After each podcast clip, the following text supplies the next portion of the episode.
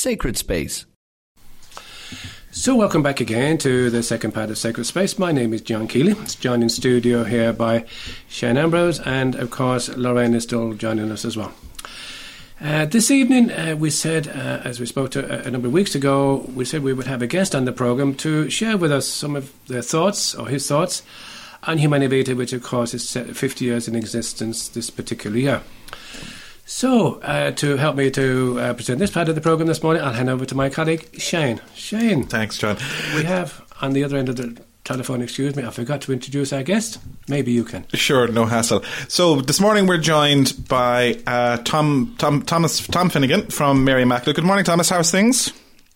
Good, thanks. Good, thanks, uh. And you? Not too bad now at all. And as John said at the top of the programme, this year, uh, one of the anniversaries that's been marked in church circles um, is, of course, the uh, 50th uh, anniversary of the publication of the papal encyclical Humanae Vitae. And of course, as, as, well as it being the 50th anniversary of the publication of the encyclical, in October we're also celebrating, or will be celebrating, the canonization of Paul VI, which is, he's being canonized on or around October the 15th. So this morning, um, Tom has joined us from Immaculate just to kind of take us through I suppose, the basics around Humanae Vitae and kind of to just remind us what it says, what it's about, and also, I suppose, context to why, in some respects, it's so controversial. But before we dive into that kind of, of heavy lifting, Tom, where are you from yourself? I'm originally from Navan, uh, County Meath.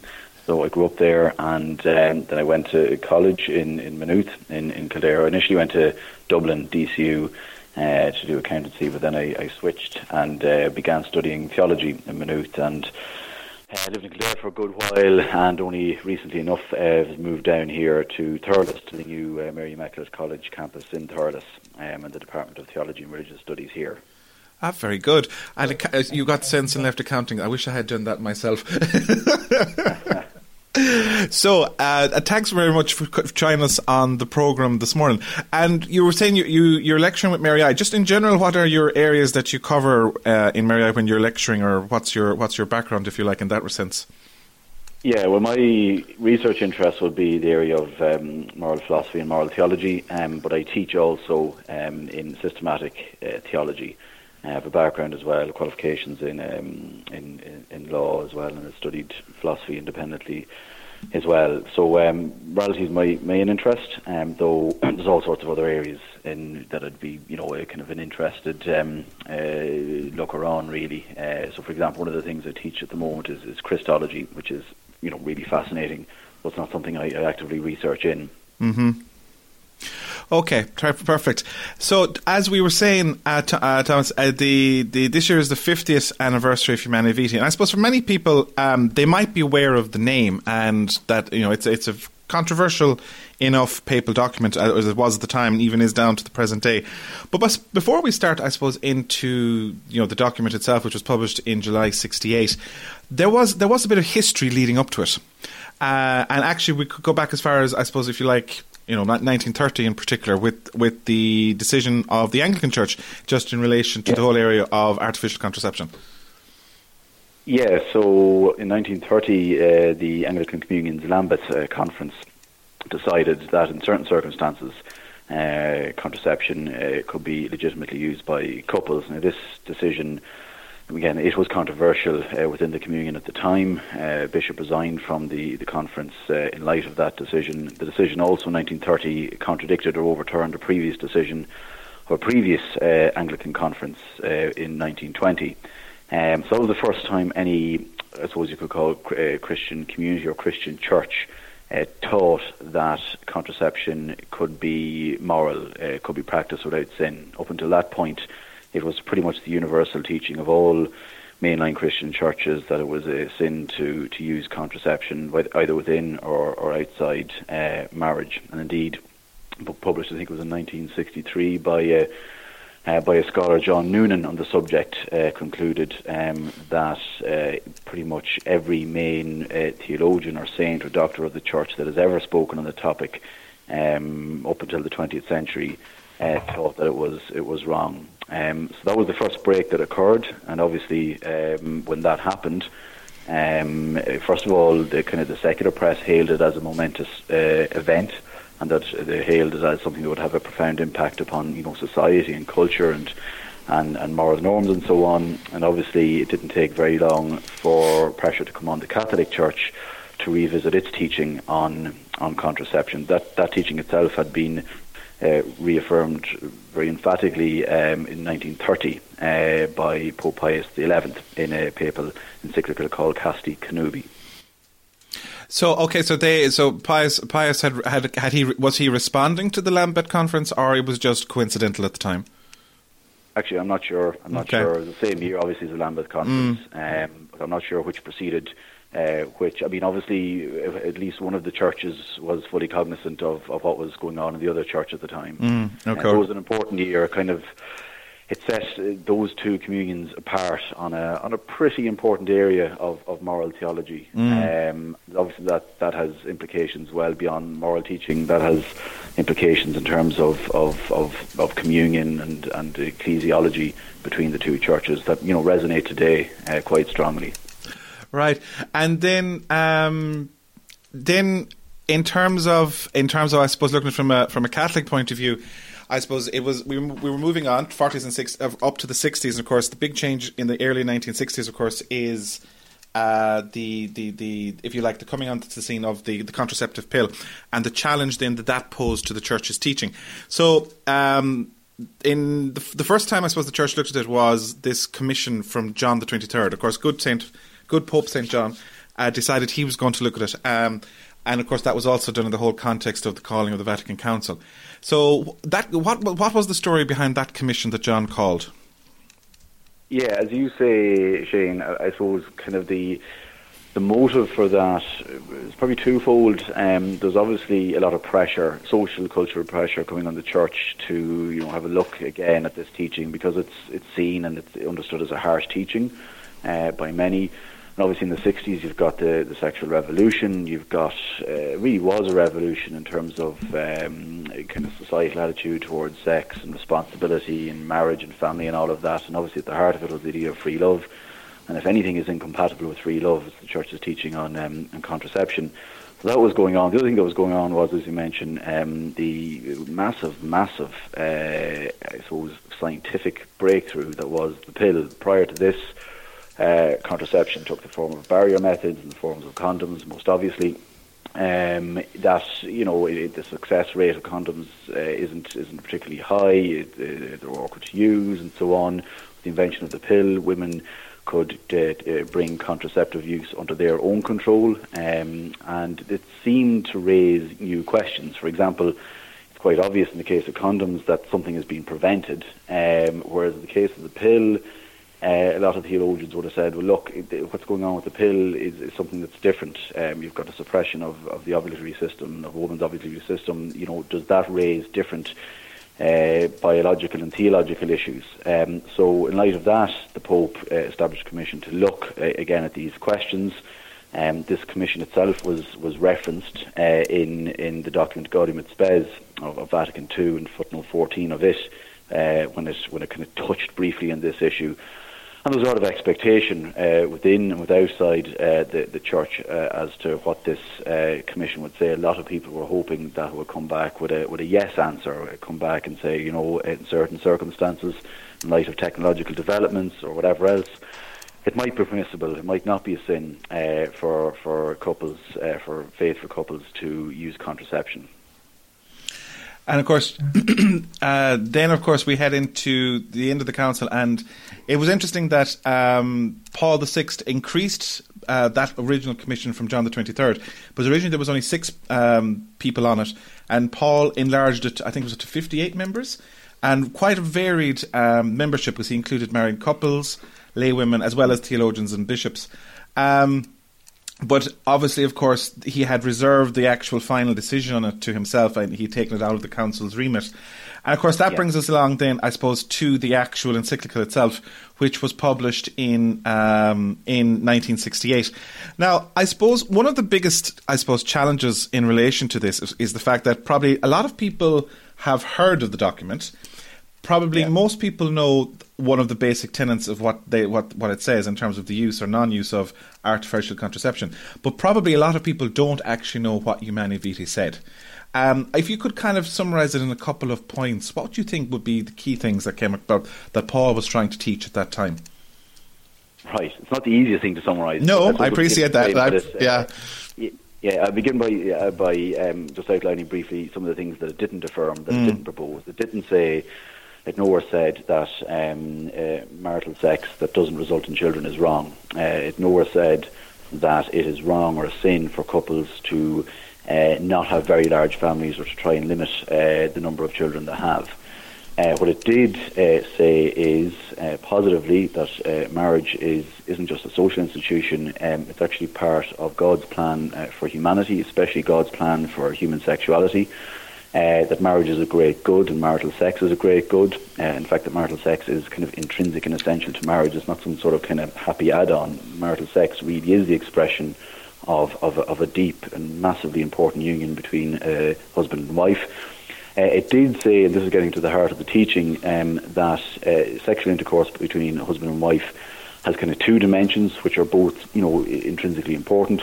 One is the procreative dimension, uh, which is that dimension whereby, I suppose, um, couples unfold their love for each other uh, by bringing into life uh, a, a, new person, a new person made in the image and likeness of God, who's also, in, in a very important way, in the image and likeness of themselves, of course. The other dimension is the unitive dimension. Uh, that sex is, is really unitive, not just emotionally, although it is, not just in terms of pleasure, although it is, not just psychologically, although it is, but it's unitively uh, real, uh, probably in the most important sense in, in which it, it unites two bodies. The, the husband and wife really do become one flesh with one another.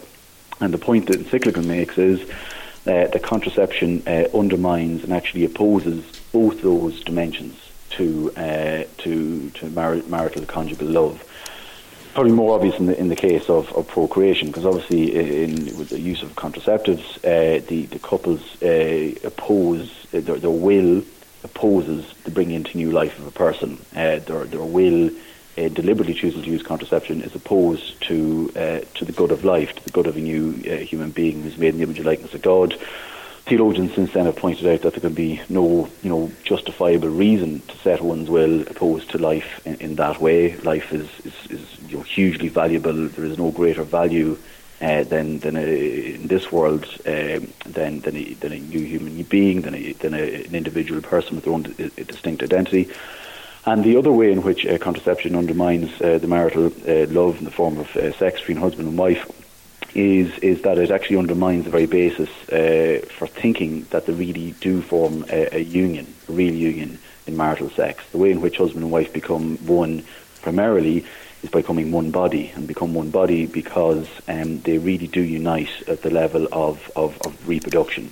Um, reproduction can only take place when uh, when there are two uh, mutually coordinated uh, bodies that are differentiated in terms of sex and gender working together complementar- uh, in a complementary way. And contraception undermines that. It, it, it, it, dissolves the basis for those bodies working together. There's something that's kind of uh, their, their, their union, their bodily union is temporarily sterilised in the form of contraception, whether it's condoms or pill or whatever else and that actually dissolves the bodily union. There's uh, kind of the appearance of a of a bodily union still, there's the feeling of a bodily union, but in reality, and moral theology has to deal in reality, there is no union uh, at that level. Mm. That's, I think, well, that's my summary of the of, mm. of, of, the core of the teaching. I mean, it's not an easy teaching. The the document Humanae Vitae points out that uh, Catholic couples, um, you know, need to find assistance in living out this teaching uh, through sacramental grace and through prayer. Um, that this teaching will never make any sense to anybody who is not kind of in control of, of their emotions and their sex drive. You know, the chastity is an essential ingredient for living out this uh, this teaching. But it also teaches that, and it's right in saying that it's perfectly possible uh, to live out this teaching, and that the living out this teaching is to the uh, is to the enrichment uh, benefits the enrichment of of marital love, um, and it benefits the, the spouse's relationship uh, with you know not just themselves, but uh, with with God, who is the author of life um, himself. And I suppose that be that I suppose would be one of the main I feel like challenges to the teaching, even from from from the moment of its publication in '68 up to uh, up to now, is I suppose people would say it's unrealistic. It's you know in, in, in one sense, or that it's it's setting an ideal which people really can't live up to, or it doesn't. It's just not practical for people in their everyday lives. But I suppose I suppose Yeah. that's that's that's part of I suppose having to um, engage with the teaching and see what way we can we can live up it up to it. Would you say? Yeah, well, I mean, the I mean, there's all sorts of different arguments uh, levelled against Humanae Vitae. Um, so the claim that it's impractical and that it can't be lived up to is, is one of the ones that's easiest to defeat because it's an empirical uh, argument and it's empirically falsified. People do live up to it. Um, I mean, there's literally, I mean, you can't have precise numbers, but quite literally, hundreds of thousands of couples around the world live up to it um, in the course of their lives. So, I mean, it's, it's certainly doable. Um, you know, and there's lots of, uh, I mean, another teaching of the church in relation to morality is that it's always wrong to, to lie. Um, Tom, hello. um, and again, in context, what's that? Sorry, could you could you go back again? You said yeah. Hello, Tom. Are you there? Hello, yeah, Shane, yeah. So, sorry, we dropped you there for a second. You were saying about it's wrong to lie. So if you could take it from there again. Yeah, well, just, I mean, it's, the, the church also teaches that it's intrinsically wrong to lie. I mean, that's not an easy teaching to live up to, but, uh, you know, again, people do live up to it, and just because a teaching might be difficult doesn't mean that it's not a true teaching or it doesn't really outline uh, good, um, uh, virtuous, healthy, fulfilling ways of, of, of living one's life. Um, so it certainly it's, it, it, it can be done. Obviously, it's it's it probably this document came at in a way the worst possible time because it's been presented to a culture that's increasingly, I suppose, oblivious to the idea that uh, there's something intrinsically meaningful and important and beautiful and loving about sex. It's a culture which is you know increasingly pornographied, uh, individualistic, materialistic, um, nihilistic even. Um, and it's a culture that struggles even at this point in time to see any sense in the idea that marriage just itself is something worthy and good and worth pursuing. So obviously a teaching in relation to contraception being intrinsically wrong is just going to get a very p- uh, poor hearing. The other issue in relation to its reception is that it was promulgated at a time where, as I mentioned earlier, there was this huge technological uh, breakthrough with the pill, um, which made contraception so much easier.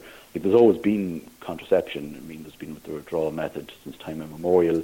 Condoms first came on the scene, I suppose, maybe roughly late Renaissance period and so on. Um, but with the pill, you have, uh, I suppose, a massive improvement in the efficacy of contraception. So, the, the, the you know, the the um, kind of successful, uh, the success of the pill, if used properly, is something in the region of 99% uh, in, in cases, which is a very high percentage rate. At the time Humanae Vitae was promulgated, um, the the method that couples would need to use to space out their children if they wanted to do so uh, while avoiding use of contraception, uh, you know, would have been something like the rhythm method. Um, and at the time, you know, to, to use the rhythm method, y- it wasn't particularly scientifically sophisticated. Um, you know, maybe charts could be used at the time, but it would have made it quite hard and burdensome and awkward uh, for couples, especially for the woman, to use it. Uh, whereas if the, the encyclical was promulgated now, um, you've got you know a number of important advancements in terms of technology that makes uh, you know adhering to Humanae Vitae a lot easier. You've got um, you know electronic devices like Lady-Comp, for example, um, which where it's very easy for uh, the, the the wife to record her temperature and gives an automatic reading as to whether or not she's fertile. You've got various apps that can be used, easily downloaded, you know, very cheap use of these methods overall is as cheap as contraceptives, if not cheaper. It's as successful as contraceptives uh, and more successful in terms of you know efficacy than, than condoms, for example. And obviously it doesn't bring any um, health risks, adverse health risks, or so on, as the pill can sometimes do. So in a way, so the kind of the nub of the point is that Humanae Vitae was was promulgated at possibly uh, the worst time in terms of societal reception. I actually I find that an interesting point. Sorry, that you, you were saying that if you know, in terms of if it was published today, in some ways it could actually almost be defended in an easier in, at an easier level in terms of that because of the technological advances that have been given. The other thing that struck me when I was reading back through it. Um, and this is something that's often been said about it, and I, I, I was wondering, uh, in terms of people's views on it, that some were saying that Paul's take on the consequences of what um, Pope Francis now calls a kind of a contraceptive culture was very prophetic in some regards. And like I was just you know reading through it, and it, it, it was just saying you know. Um, they were talking about kind of lowering of moral standards, which everyone kind of worries about today in some regards, in terms of uh, the exposures to temptation for young people, given the increased worries that we have in terms of access to whatever it is online and uh, and, and, uh, on the web.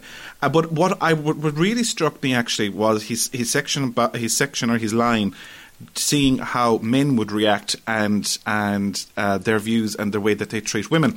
And I was thinking to myself, it wouldn't be a stretch actually to say the whole you know the whole Me Too movement. Uh, could actually take that particular line from Humanae Vitae, where he says, you know, men who grow accustomed to the use of the contraceptive methods may forget reverence due to women, disregard for physical and emotional equilibrium, you know, reduce her to being a mere instrument for their satisfaction and no longer consider them as a partner which, who they should surround with care and affection. And I was just thinking to myself, in many ways, you know, th- you could actually just take that out and put it into a Me Too movement uh, tweet, and it would not be out of place. Yeah, yeah. I mean, it's really important to understand Humanae Vitae is is in many respects just one small component part of a wider organic teaching about love and the relationship between men and women and marriage. Uh, it's very easy to misunderstand it as this kind of isolated add-on. That's just a you know a kind of a really annoying, harsh teaching that the church just threw in uh, you know for the crack. Mm. Um, like the underlying logic of it is very clear and it's contained in the text that you know marriage is about love. It's about the gift the, of oneself to one's spouse uh, completely freely and, and, and, and totally holding nothing back, uh, not holding back any part of your body or any part of your being or any part of your future. Uh, you know, exposing yourself to the other um, to the extent that your love is, is, is complete and everything is given. Um, you know, not trying to say yes to one aspect of your spouse and no to the other. You know, no to the to the possibility that we, we may have children together. It's just being completely open and completely loving. Um, so obviously, at the heart of this then is real reverence for you know both the husband from the perspective of the wife and uh, for the wife from the perspective of the husband. Uh, and the Pope does make that point, uh, as you just outlined there, that if you kind of if you if you say that um, it's it's permissible to um, see the other person's body as a means towards your own sexual gratification, which is ultimately what contraception is about. Because I mean, you know, people that want contraception don't want it just for marriage; they want it as a way of making uh, pretty much every sexual choice easier to accomplish. Um, if if you see that as as permissible, then obviously down the line, logically, you're going to have to come to the conclusion that you know the other person who's always embodied isn't actually that important anyway. Um, and and I think that's what's happened. Um, so I know, like a lot of the when this again when this was first promulgated, you would have had a lot of liberals in the United States and and and um, and England, for example, who would have uh, said that the church's teaching in relation to contraception is kind of anti-woman because um, ultimately the burden on child rearing falls on women, and they would have kind of interpreted the Humanae Vitae as saying that you cannot uh, but have loads and loads of children, that it's wrong not to have not to limit your family, or it's wrong to limit your family. That's not what Humanae Vitae, uh, Humanae Vitae teaches. That's how it was often interpreted. So a lot of people would have said that Humanae Vitae is anti-woman. This very same sort of liberal mentality that would have been saying that you know it's important to stand up for women's rights, stand up for the right to abortion, was the very same sort of liberal uh, grouping that would have uh, very much supported and financed and consumed pornography. Because again, in the 60s, you have this explosion in pornography that's continued today, uh, especially in the internet age.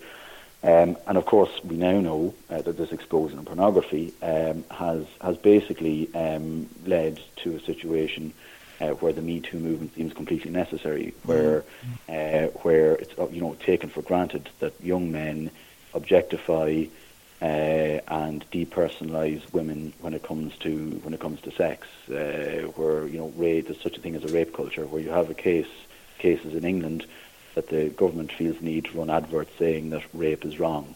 Um, that only kind of happens in a culture where you see little Playboy T-shirts for girls appearing in, in, in, in you know supermarket stores, as happened a number of years ago. Uh, so the two go hand in hand, and I suppose in that sense, what Humanae Vitae was doing was something that was, you know, countercultural in the sense of opposing where we've ended up, and also really prophetic.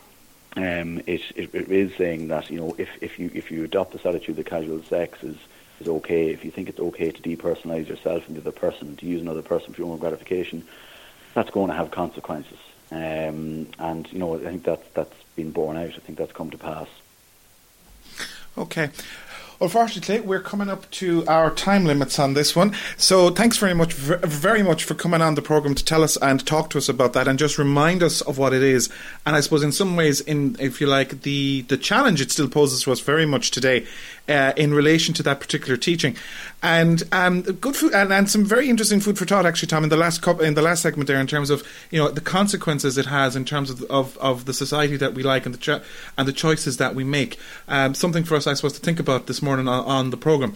Now, John, we have a couple of selections of music, or we have a selection of music to close out this segment. Yeah, I think uh, Tom, there's one you picked. Uh, there is a kingdom. Yes. Yeah, we've just got about right. time to play that. We, we might just play it that one time and see where we go after that. Okay, let's hear this. Yep. By and it's the, there is a kingdom by whom? Did you say it was again? It's uh, Nick Cave and the Bad Seeds. Okay, let's hear this song.